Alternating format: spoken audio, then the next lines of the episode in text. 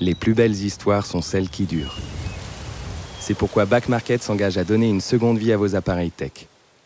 Smartphones, ordinateurs, tablettes, revendez ceux que vous n'utilisez plus et donnez-leur une chance de prolonger leur histoire. Estimez leur valeur sur l'application mobile et obtenez instantanément la meilleure offre de reprise. Back Market est fier de soutenir cet épisode des baladeurs.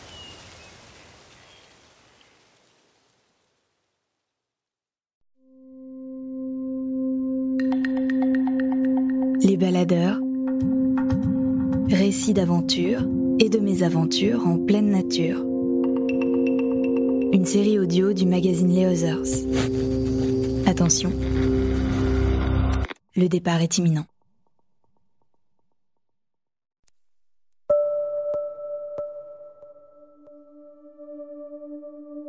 Je suis une goutte d'eau qui sur son chemin en rencontrera d'autres. Mais il en existe une avec qui l'aventure prend tout son sens. Dans notre périple, nous dévalerons les plaines, emprunterons les ruisseaux pour rejoindre l'océan. Nous emporterons sur notre passage les trésors des sols et l'odeur des forêts. Nous désaltérerons les animaux et les hommes. Nous donnerons aux vagues des formes gigantesques.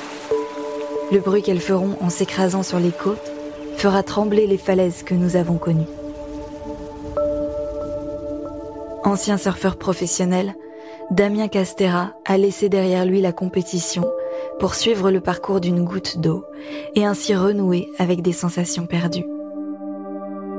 Des sommets de Glacier Bay à l'océan Pacifique, en passant par les rivières froides d'Alaska, Damien Castera s'est accompagné de son ami Mathieu Crépel, ancien champion du monde de snowboard. Et sous le regard de l'équipe de tournage qui les accompagne pour documenter leur périple, Mathieu Crépel et Damien Castera sont comme deux gouttes d'eau qui posent sur les montagnes l'empreinte de leur alliance avant de rejoindre ensemble le golfe d'Alaska.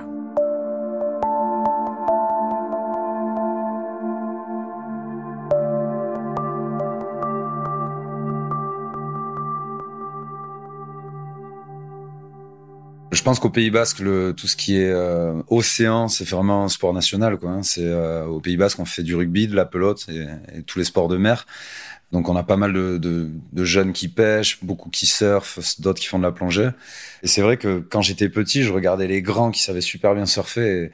C'était fantastique. On voyait les mecs qui prenaient de la vitesse, qui, qui arrivaient à ramer. Alors ce qu'on appelle passer la barre, c'est aller au large. Moi, je galérais avec mes petits bras pour passer sous les vagues et tout. Et c'est vrai que j'étais, j'avais hâte de grandir. Quoi. Et c'était un très beau spectacle parce que moi, je regardais ça avec des yeux, bah, des yeux d'enfant, hein, mais c'était le, rêve absolu. C'est-à-dire que toute ma vie, à partir de ce moment-là, été conditionnée sur le fait que je voulais pouvoir me lever dans la mer, surfer. Euh, moi, j'ai commencé parce que je faisais vraiment tous mes étés à plonger. Je, je surfais pas. J'ai commencé le surf à 11 ans sur la côte de chez moi, au Pays Basque, euh, sur Anglette, et euh, spécialement sur la Chambre d'Amour. C'est le, sud d'Anglette. C'est bordé par les falaises qui, avec le phare de Biarritz. Et puis on a la petite Chambre d'Amour, le club et les Sables d'Or. C'est les trois plages qui forment euh, la chambre d'amour. Et euh, bah, c'est là où j'avais la famille qui allait à la plage, la grand-mère, euh, les tontons. Donc c'est vraiment le, le QG. Quoi.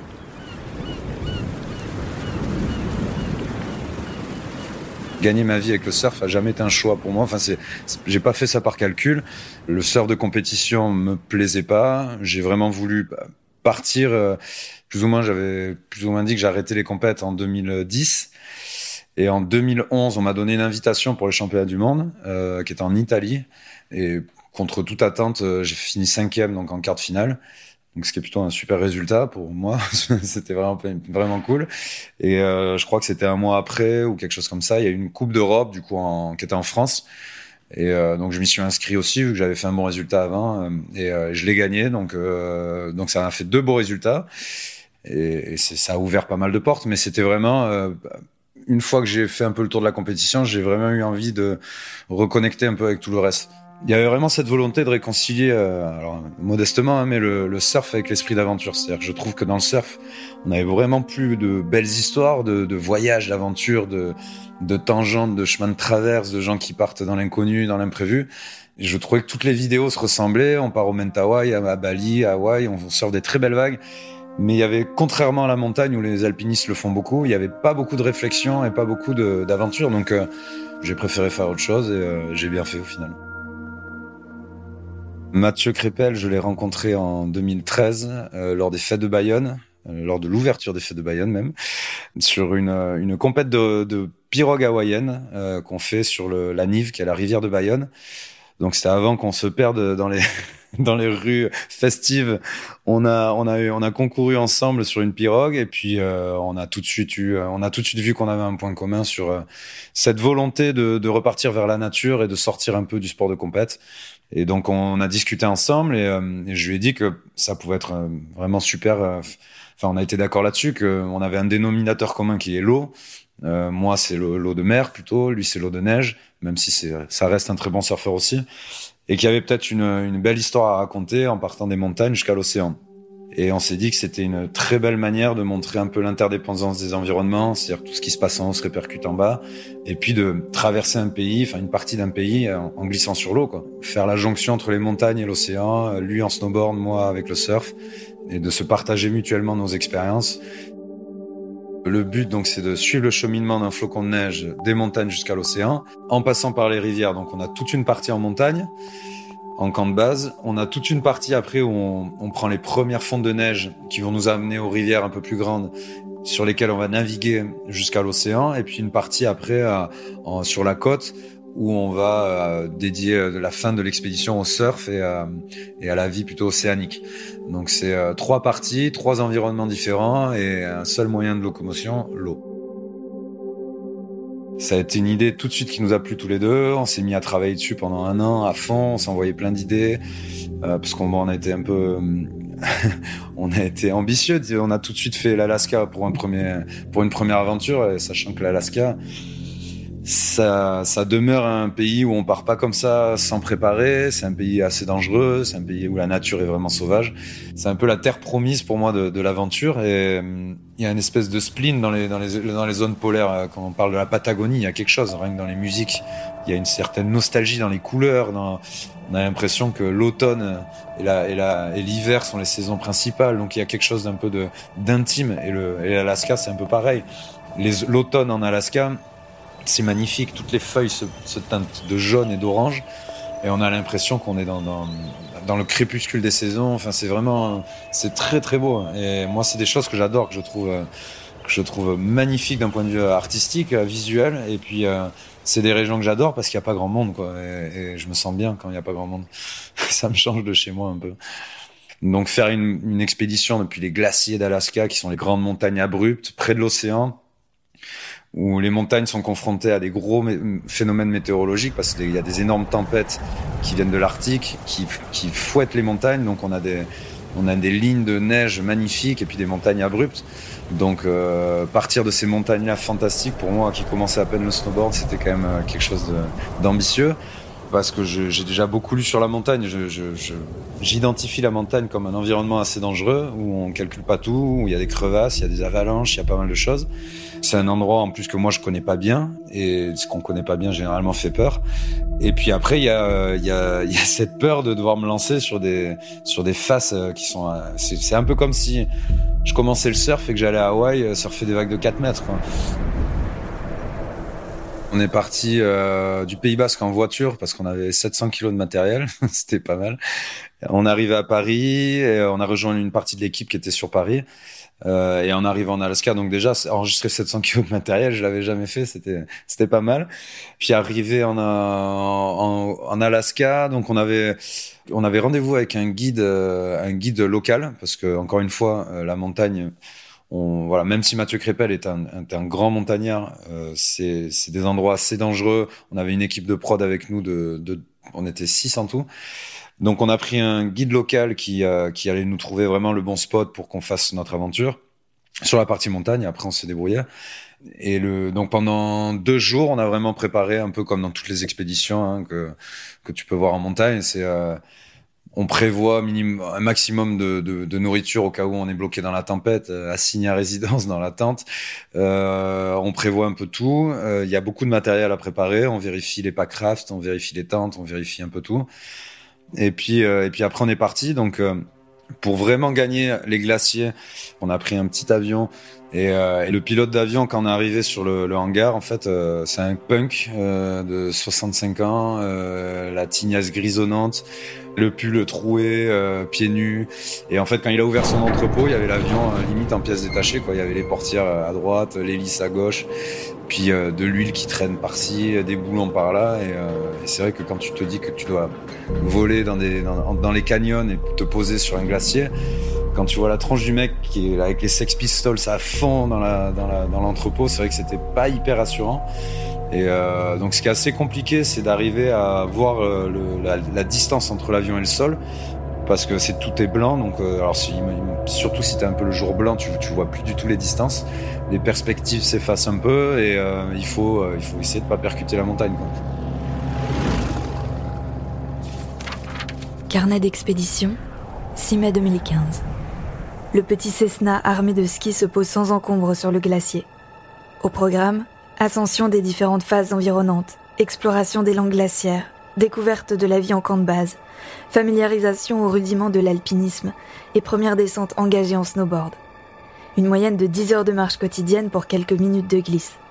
Je vais enfin comprendre ce que voulait dire Lionel Terret en parlant de conquérant de l'inutile.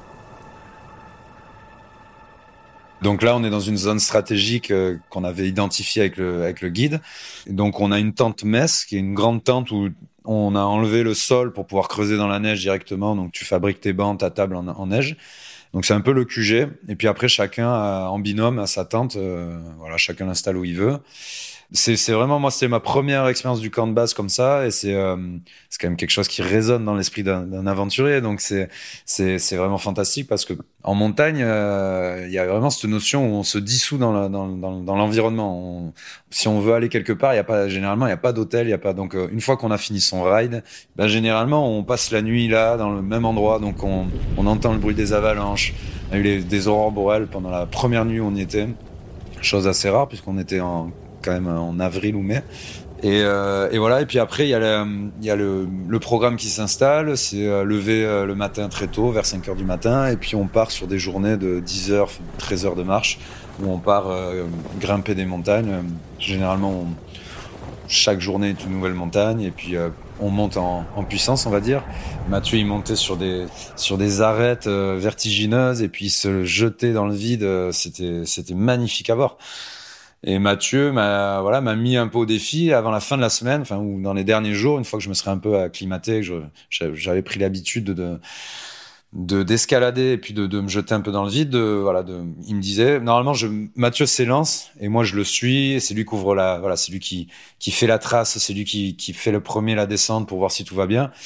Et il m'a voilà, il m'a dit que le dernier jour, euh, ça serait ma face et que ça serait à moi de me lancer le premier. Et puis euh, et, euh, et, je voyais les jours se rapprocher et c'était un peu un peu flippant hein, parce que j'avais jamais fait de hors, enfin de hors piste, hein, en dehors d'une station.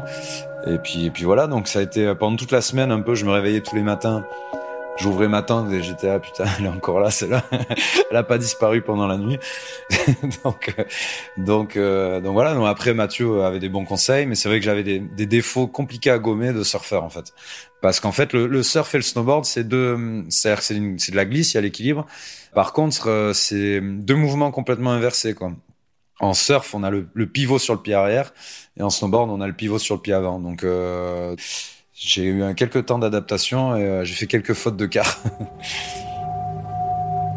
on voit du blanc à perte de vue, donc on n'a aucun repère, les perspectives s'estompent un peu. C'est vraiment euh, difficile de, se, situer dans l'environnement.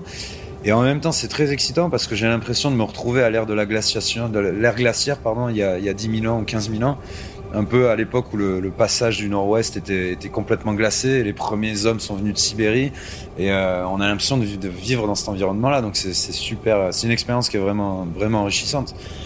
C'est quelque chose de magnifique. Euh, il y a une esthétique de la rareté. On est vraiment très minimaliste et là c'est vraiment des décors comme ça. Il y a, il y a très peu de vie sauvage il y a très peu d'odeur, euh, tout est au minimum, euh, et puis tout est blanc, tout est, il y a, y a un peu de contraste avec les roches de temps en temps qui apparaissent sur les montagnes, mais c'est un univers qui est, qui est, quand même assez, euh, assez spécial, quoi. C'est très lunaire, mais on avait des couleurs pareilles, des, des couleurs de coucher de soleil interminables, vraiment magnifiques. Un lever de soleil un coucher de soleil qui, qui enfin, toute la journée c'est ça en fait. Donc les couleurs s'entremêlent on a des couleurs orangées magnifiques. Et euh, donc on avait pas mal de temps où après avoir beaucoup marché, on s'allongeait, euh, chacun se faisait son petit coin. On s'allongeait avec soit un thé chaud, soit une bouteille de génépi, soit, soit quelque chose comme ça pour réchauffer un peu le, les cœurs. Puis après on débriefait parce que euh, on était tous très excités, des images qu'on avait tournées, des expériences qu'on avait vécues moi encore une fois c'était complètement neuf pour comme expérience. Donc j'étais euh, j'étais comme un gamin. Euh, j'étais en train de vivre des choses magnifiques. Et puis j'avais tellement lu sur les, les, les histoires de cordée que là me retrouver compagnon de cordée de Mathieu c'était ça prenait vraiment un sens magnifique pour moi. Mathieu qui se réveille il voit les premiers rayons du soleil, il est comme un fou. Donc on chausse les boots, on se fait un café, on déjeune, on prépare le pactage pour la journée on met notre équipement parce qu'on est quand même avec des harnais, on a des cordes. Et puis du coup, euh, on se met en marche. Donc on a des, on utilise des speedboards. C'est des snowboards en fait qui se divisent en deux parties et qui permettent de faire ça l'utilité de ski de randonnée. Donc ça permet d'avancer comme en ski de randonnée. Et puis une fois arrivé euh, en haut d'un sommet, on raccroche les deux parties, ça refait le snowboard. Et puis voilà, donc c'est des snowboards un petit peu plus lourds. On met des pots de phoque dessus.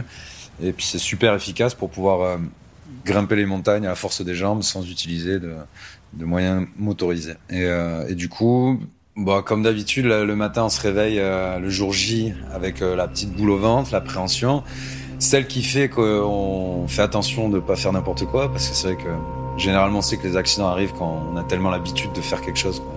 C'est là qu'on se blesse. Donc là, vraiment, j'étais tellement focalisé sur tout. J'avais l'adrénaline, j'avais le, le, stress, j'étais très, j'étais en état d'hyperlucidité, on va dire. Donc on est parti. Euh, donc déjà on a eu euh, deux heures de marche d'approche jusqu'à la montagne. Euh, D'ailleurs c'est une notion que je trouve absolument incroyable qu'on n'a pas dans le surf, c'est la marche d'approche. C'est une notion un peu de pèlerinage où on, on, on c'est comme si on méritait de notre descente. Il y a vraiment cette notion où, alors, avant, par exemple, beaucoup d'alpinistes traversent des forêts, des rivières avant même de chausser les skis. Et je trouve que c'est quelque chose de génial. C'est-à-dire qu'on transpire, qui nous prépare à faire à l'ascension et à la descente et c'est euh, et, vrai qu'en surf on l'a pas on arrive tout de suite devant un spot on se met à l'eau on surfe et je trouve ça super de d'éprouver quelque chose avant même de commencer l'escalade. Durant les longues marches d'approche menant à la montagne, on en profite pour détailler les versants. On se projette, on dessine notre chemin d'ascension en appréciant les signes du relief. La marche est une lecture du lieu qui prélude à la compréhension inépuisable de soi, disait Taureau. C'est vrai que dans cette gymnastique élémentaire du corps, on a tout le temps pour sonder les profondeurs de l'esprit. Donc là, on a eu deux heures de marche d'approche, et puis après, on a eu, euh, je crois, euh, ou une heure de marche d'approche et trois heures de montée. Et puis une fois en haut, donc euh, la, la, la, la face que, sur, laquelle, sur laquelle je vais m'élancer, elle avait un bump en haut. Donc c'est-à-dire que quand j'étais debout au sommet, je voyais pas trois mètres après parce qu'on a une impression de vide. Donc c'est super déstabilisant. C'est-à-dire que je voyais pas du tout où j'allais. Donc Mathieu m'a plus ou moins expliqué qu'il fallait que je prenne un... on cible les rochers qu'il y avait là-bas, la barre rocheuse. Ok, très bien. Mais j'ai mis une demi-heure à me lancer parce que je voyais pas, j'étais bloqué, je voyais pas le, j'ai l'impression que c'était un gouffre en face de moi. Et comme je disais tout à l'heure, en face, c'est des glaciers à perte de vue, mais vraiment jusqu'à l'horizon. Donc, euh, on a une espèce de démesure et de, et de sentiment de vertige qui, est, euh, qui nous accapare et, et qui, qui, est assez déstabilisant. Donc une demi-heure à, à, à, envoyer des mots d'oiseaux, à, me chier dessus comme on dit. Et puis finalement je me suis élancé. Là j'ai fait un truc qu'il fallait pas faire, c'est-à-dire que j'ai tiré des, une grande ligne euh, pour traverser toute la face. Et en tant que bon surfeur, j'ai fait une grande courbe et je suis reparti de l'autre côté. Et sur la troisième courbe, en fait, euh, bah, j'avais décroché forcément euh, ce qu'on appelle le slough. J'ai décroché une partie de neige quand même qui peut t'embarquer juste en bas. En fait, c'est l'erreur qu'on fait, c'est que généralement quand tu descends, tu restes pas dans un axe euh, horizontal. Tu essaies de te décaler à chaque euh, à chaque virage, tu te décales un peu pour au cas où il y a une coulée, tu sois pas dans l'axe de la coulée. Bon voilà, moi j'ai pas du tout géré ça. Donc je me suis retrouvé au milieu de la, paroi, bloqué avec une partie de la montagne qui se décrochait. Donc j'ai attendu quand même pas mal de temps, le temps que ça se calme. J'avais le cœur à 1000. Et puis je me suis élancé euh, pour finir. Je suis tombé 3-4 fois, je crois. Et puis je suis arrivé en bas. Je sais pas, j'ai dû mettre. ça me paraît une éternité. Juste après, Mathieu s'est lancé à son tour et il a mis 30 euh, secondes à descendre ce que je venais de faire en un quart d'heure. Donc euh, voilà, d'avoir descendu cette, cette montagne-là et de d'arriver en bas, j'avais un, un, sentiment de, on est super excité. Je pense qu'il y a toute l'adrénaline qui a explosé. ouais, ouais, on est à fond. Un sentiment de joie extrême parce que déjà, bon, on est, on s'en est sorti. Et puis Mathieu, trois secondes après, il était à côté de moi. Il était hyper heureux pour moi que j'ai pu faire cette, voilà, cette face le premier que voilà, c'est peut-être peut-être que je suis le premier au monde à l'avoir descendu ça là parce qu'il y a tellement de montagnes là-bas, on sait même pas si quelqu'un l'a fait avant moi, donc c'est un sentiment euh, super. Hein. On avait suffisamment euh, grimpé de montagne, on était suffisamment courbaturé, je pense, qu'on s'est dit qu'on allait commencer à naviguer sur les rivières pour pouvoir se reposer un peu. Et donc on a, alors ça c'est une des plus belles choses qu'on ait faites euh, pendant le voyage. Je pense c'est un des plus beaux souvenirs qu'on a avec Mathieu. C'est que le dernier jour, on est parti euh, avec nos packrafts gonflés derrière nous. Donc les, pack, packrafts, ce sont des, des petits rafts individuels qu'on met dans notre sac à dos. Et quand on les gonfle, ça nous permet de récupérer les premières fontes de neige, donc les premiers ruisseaux. Comme c'est des embarcations avec un faible tirant d'eau, on peut naviguer sur des endroits où il y a très peu de, de profondeur. Du coup, on a descendu toute la langue glaciaire. Pendant, euh, on est parti à 4 heures du matin, donc on était dans les premières lueurs de l'aube. C'était rosé, le ciel était rose, la glace était rose. Et on a descendu la langue glaciaire jusqu'au Sérac et jusqu'aux premières fontes de neige et jusqu'au premier ruisseau. Donc on est repassé et puis on a eu les premières forêts qui sont apparues. Donc c'était quelque chose de fantastique, vraiment de, dévaler du glacier comme si on était rejeté comme ça. Et puis euh, rapidement on a gonflé les packrafts et puis on a essayé de naviguer dans une eau, euh, une eau très très froide. Et là on n'avait pas de combinaison, euh, ni de surf, ni de rien parce qu'on les avait pas prises avec nous. Et ouais, l'eau à 5 degrés, on a, on a passé 6 heures dedans et, sur les packrafts et on a, on, a, failli finir en hypothermie. Et là par contre voilà, superbe expérience parce que c'est on, a, on est reparti dans la forêt, on a retrouvé les pins, les odeurs après euh, une semaine où tu sens rien, où, tu y a que du blanc. Et, euh, et, puis la vie sauvage parce que là les premiers cerfs, les premiers élans, on sent tout de suite la présence de l'ours, euh, les fruits, les baies sauvages, les poissons et puis et puis la rivière qui bouge alors qu'on venait de passer une semaine sur un plan statique où la neige est vraiment immobile le paysage est, immobile. Et, voilà, donc euh, une, journée vraiment pour descendre les premières rivières, peu de profondeur et beaucoup de cailloux, beaucoup de rapides. Et euh, le lendemain, du coup, on avait, prévu dans l'organisation que le reste de l'équipe nous retrouvait à un embranchement avec des canoës euh, traditionnels du Grand Nord pour pouvoir naviguer euh, de manière un peu plus stable et plus agréable sur une rivière plus large.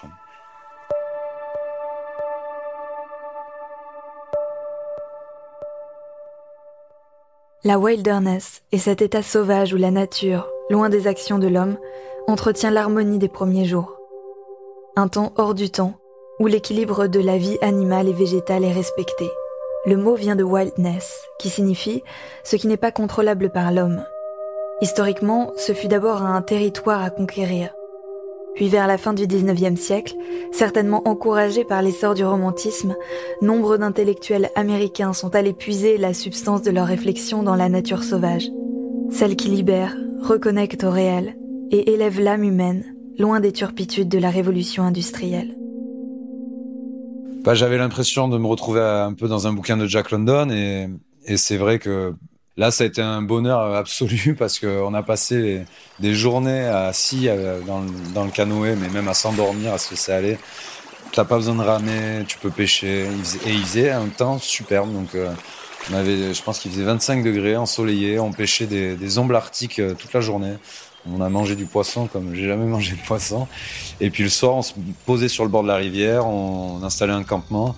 Puis voilà, le poisson au feu de bois, euh, les étoiles, enfin c'était franchement fantastique. C'était, un rêve, hein, vraiment euh, très très beau.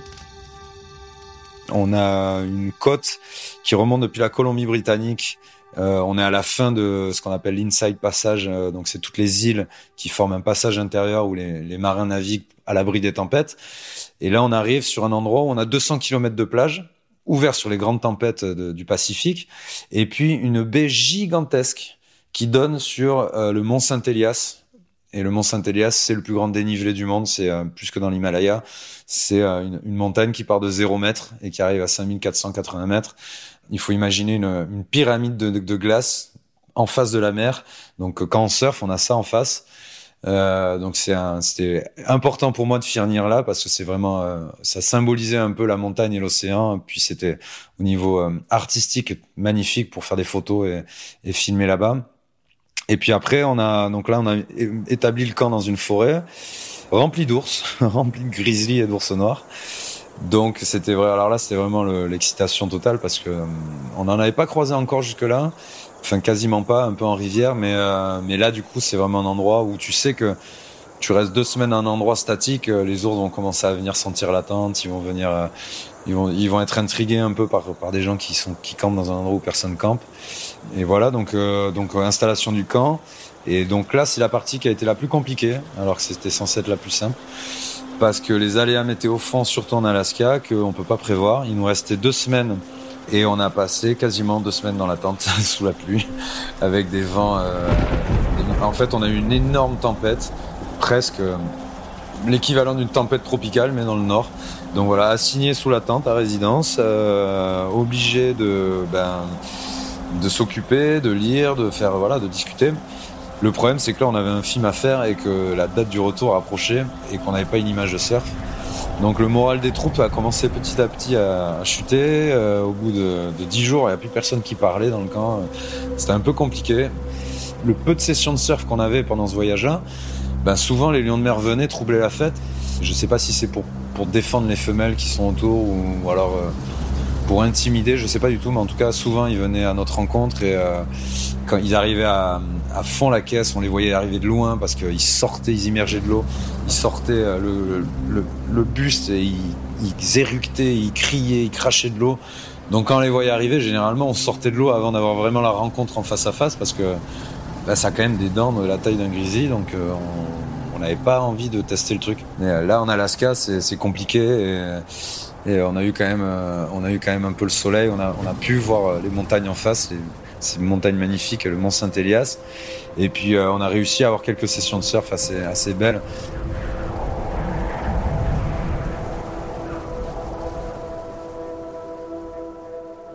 Niché entre les montagnes et l'océan, tapis dans l'ombre des forêts pluviales tempérées, le village de Yakutat traverse les âges et s'ouvre peu à peu au monde. D'après les historiens, les Tlingit appartiennent à la souche ethnique proto-mongole. Certains se sont sédentarisés et ont construit des villes et des monastères. D'autres se sont lancés à corps perdu dans l'aventure nomade, empruntant le pont qui reliait les deux continents durant la dernière glaciation. Ceux qui ont survécu sont devenus américains.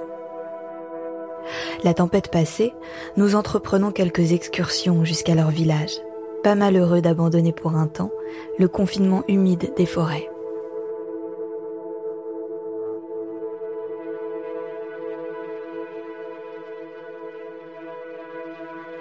Yakutat, c'est un petit village qui est accessible euh, uniquement par avion ou par bateau. C'est-à-dire qu'il n'y a aucune route qui quitte le village pour une autre ville. Euh, c'est un, village de à peu près 500 habitants. À la base, c'était donc c'est ce qu'on appelle les, tribus euh, Klinkits.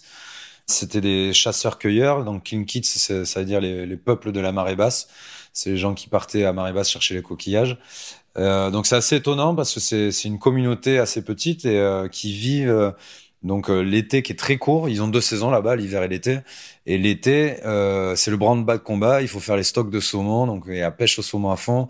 Généralement, on prélève un élan à la forêt qui fera tout l'hiver pour une famille. Généralement, un élan c'est 500-600 kilos. Euh, donc tout ça on congèle. Les phoques, on peut les fumer, on peut les sécher, on peut les saler, on peut. Il y a plein de méthodes différentes. Et après c'est c'est assez étonnant parce qu'il y a une il y a vraiment une un choc des cultures hein, au, au sein même du village. C'est-à-dire qu'on a on a certains anciens qui sont vraiment euh, dans la qui essayent de sauver la tradition, la langue. C'est c'est une tradition orale, donc généralement les anciens partagent leurs connaissances et leurs histoires avec les plus jeunes c'est un peu dur à voir hein, parce que les jeunes sont pas vraiment préoccupés par la, la sauvegarde de leur tradition et euh, on voit toute cette culture sur un sur un pan de disparition un peu. Mais euh, le groupe des anciens, on a vraiment eu un, un, très très bon rapport avec eux. Ils étaient assez curieux de voir ce qu'on voulait réaliser comme film avec la symbolique de l'eau parce que c'est quand même des animistes et, euh, et, c'est des gens qui poétisent beaucoup l'environnement, qui mettent des déesses dans les rivières et des, et des dieux dans les forêts. Donc quand on leur a dit qu'on faisait le, on, voyageait euh, en suivant la goutte d'eau et en, suivant le flocon de neige, pour eux, ça leur a parlé tout de suite. Donc on a eu, on a eu des beaux échanges avec eux et puis nous, ils nous ont parlé de la, de la nature d'une manière très belle. C'est pas des connaissances euh, empiriques, enfin en, tout cas c'est pas des connaissances scientifiques, c'est des connaissances poétiques et transmises de génération en génération. Et euh, quand ils revenaient de la pêche avec pas mal de saumon et, et qui coupaient les têtes, euh, on, a, on s'est servi des têtes pour nourrir les, ce qu'on appelle les pigargues à tête blanche. C'est cette espèce d'aigle à tête blanche magnifique. Ils lancent les arêtes, les têtes de saumon une fois qu'ils l'ont consommé à la mer pour que ça se régénère et que ça refasse des saumons. Donc c'est plutôt, c'est pas vraiment une croyance, c'est plutôt une, coutume un peu traditionnelle. On nourrissait, c'est-à-dire qu'on jetait les têtes et puis on avait des, dizaines d'aigles magnifiques, gigantesques qui venaient se nourrir devant, devant la baraque. C'est un spectacle magnifique. Hein. Euh, et c'est moi, c'est quelque chose que j'adore. C'est vraiment euh, une très belle manière de, réenchanter un peu le monde, euh, de, de poétiser le monde. Donc c'est ça a été des, rencontres très très enrichissantes. Et puis c'est comme ça que toute l'expédition se termine, c'est-à-dire qu'on arrivé, le flocon l'a accompagné jusqu'à l'océan, et puis euh, et puis maintenant il repart dans, le cycle. La houle et les tempêtes ont de tout temps incarné l'adversité des éléments naturels dans la culture Tlingit. Une force obscure capable d'éventrer les embarcations sur les brisants et d'emporter les hommes dans ces profondeurs insondables le grand océan symbolisant l'au-delà, un monde sans air et sans lumière, plus vide que l'espace lui-même. Car si le fond des mers est plongé dans les ténèbres, le ciel nocturne brille quant à lui de mille feux. Les mœurs et les croyances ont aujourd'hui évolué, mais la mer conserve encore sa part de mystère. Les vagues qui séduisent le surfeur effraient le marin. Les hauts fonds que nous recherchons en quête de la vague parfaite sont la hantise des pêcheurs.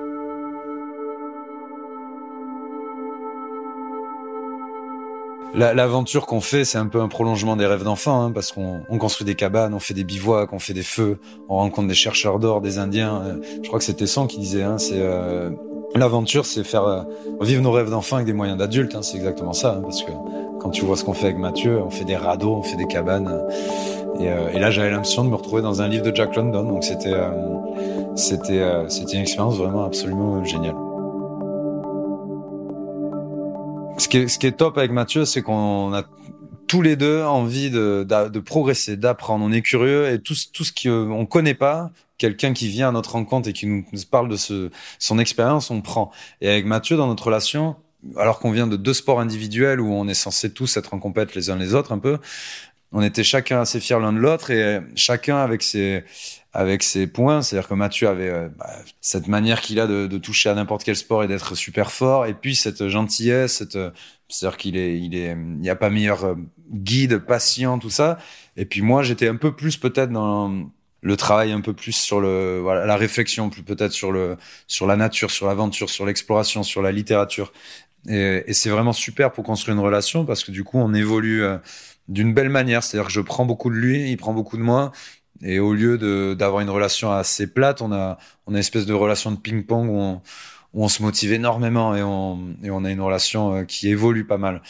Et euh, dans une société aujourd'hui où le, principe de précaution prime sur le goût du risque, je pense que les gens qui font des sports extrêmes et les aventuriers euh, sont un peu des, une sorte de résistants pacifistes un peu à ce, à ce modèle de société. C'est vrai qu'aujourd'hui, on a peur de notre honte surtout. Quoi. Peut-être de sortir aussi d'un certain conformisme, de sortir de, des, des, chemins tout tracés, de sortir de sociétés toutes faites. Du coup, euh, je me sens beaucoup plus vivant dans l'aventure euh, que dans la compétition, parce que la compétition touchait vraiment à, à un sujet. L'aventure touche à, un million de sujets, à la camaraderie avec mes compagnons de voyage, à la curiosité historique, humaine, géographique, géologique, la littérature, le fait de raconter des histoires, et puis cette euh, cette mise un peu en danger euh, où on voilà on vit au milieu des ours, on surfe avec des orques, on traverse un océan sur un bateau, on escalade une montagne, et puis c'est surtout qu'après il y a ce rapport. Alors pour on n'est pas obligé d'avoir ça dans l'aventure à chaque fois, mais mais ce rapport soit à l'autre qui est important, soit à la nature sauvage, soit à l'environnement. Encore une fois, ce flocon à la base qui se, dans nos pays euh, occidentaux, ce flocon, il se pose pur sur une montagne. Il descend dans les rivières. Au début, il est toujours pur, l'eau elle est pure, et puis petit à petit, il va se charger avec les terres, avec les villes qui traversent, avec euh, beaucoup de choses. Et puis il arrive à l'océan, et puis tu vois, il est chargé de bactéries. C'est donc on, est, on voulait montrer aussi avec une une notion un petit peu environnementale pour dire que tu vois, chez moi, l'été au Pays Basque, on te dit, bah, la plage, elle est pourrie. Mais oui, la plage est pourrie. On y est un peu pour quelque chose, il hein, n'y a pas de problème. Mais, mais souvent, on n'a pas conscience que ce qui se passe dans les vallées, ce qui se passe en, en amont, est important et que du coup, tout est interconnecté. Et, ça, on a tendance souvent à l'oublier, que le monde, le monde est un tout, et que généralement, quand on déséquilibre un endroit, ça déséquilibre l'autre endroit après. Et l'aventure est peut-être un remède à ça.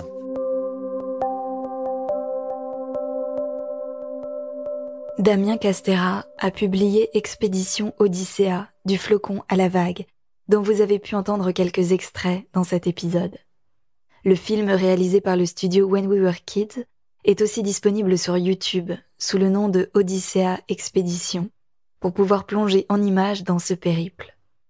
Les Baladeurs, une série audio du magazine Les Others. Un épisode co-réalisé par Thomas Fir et Clément Saccard. Nicolas de Ferrand, quant à lui, a signé la musique et l'ambiance et Laurie Galigani, le mixage. On se retrouve dans 15 jours pour une nouvelle aventure en pleine nature.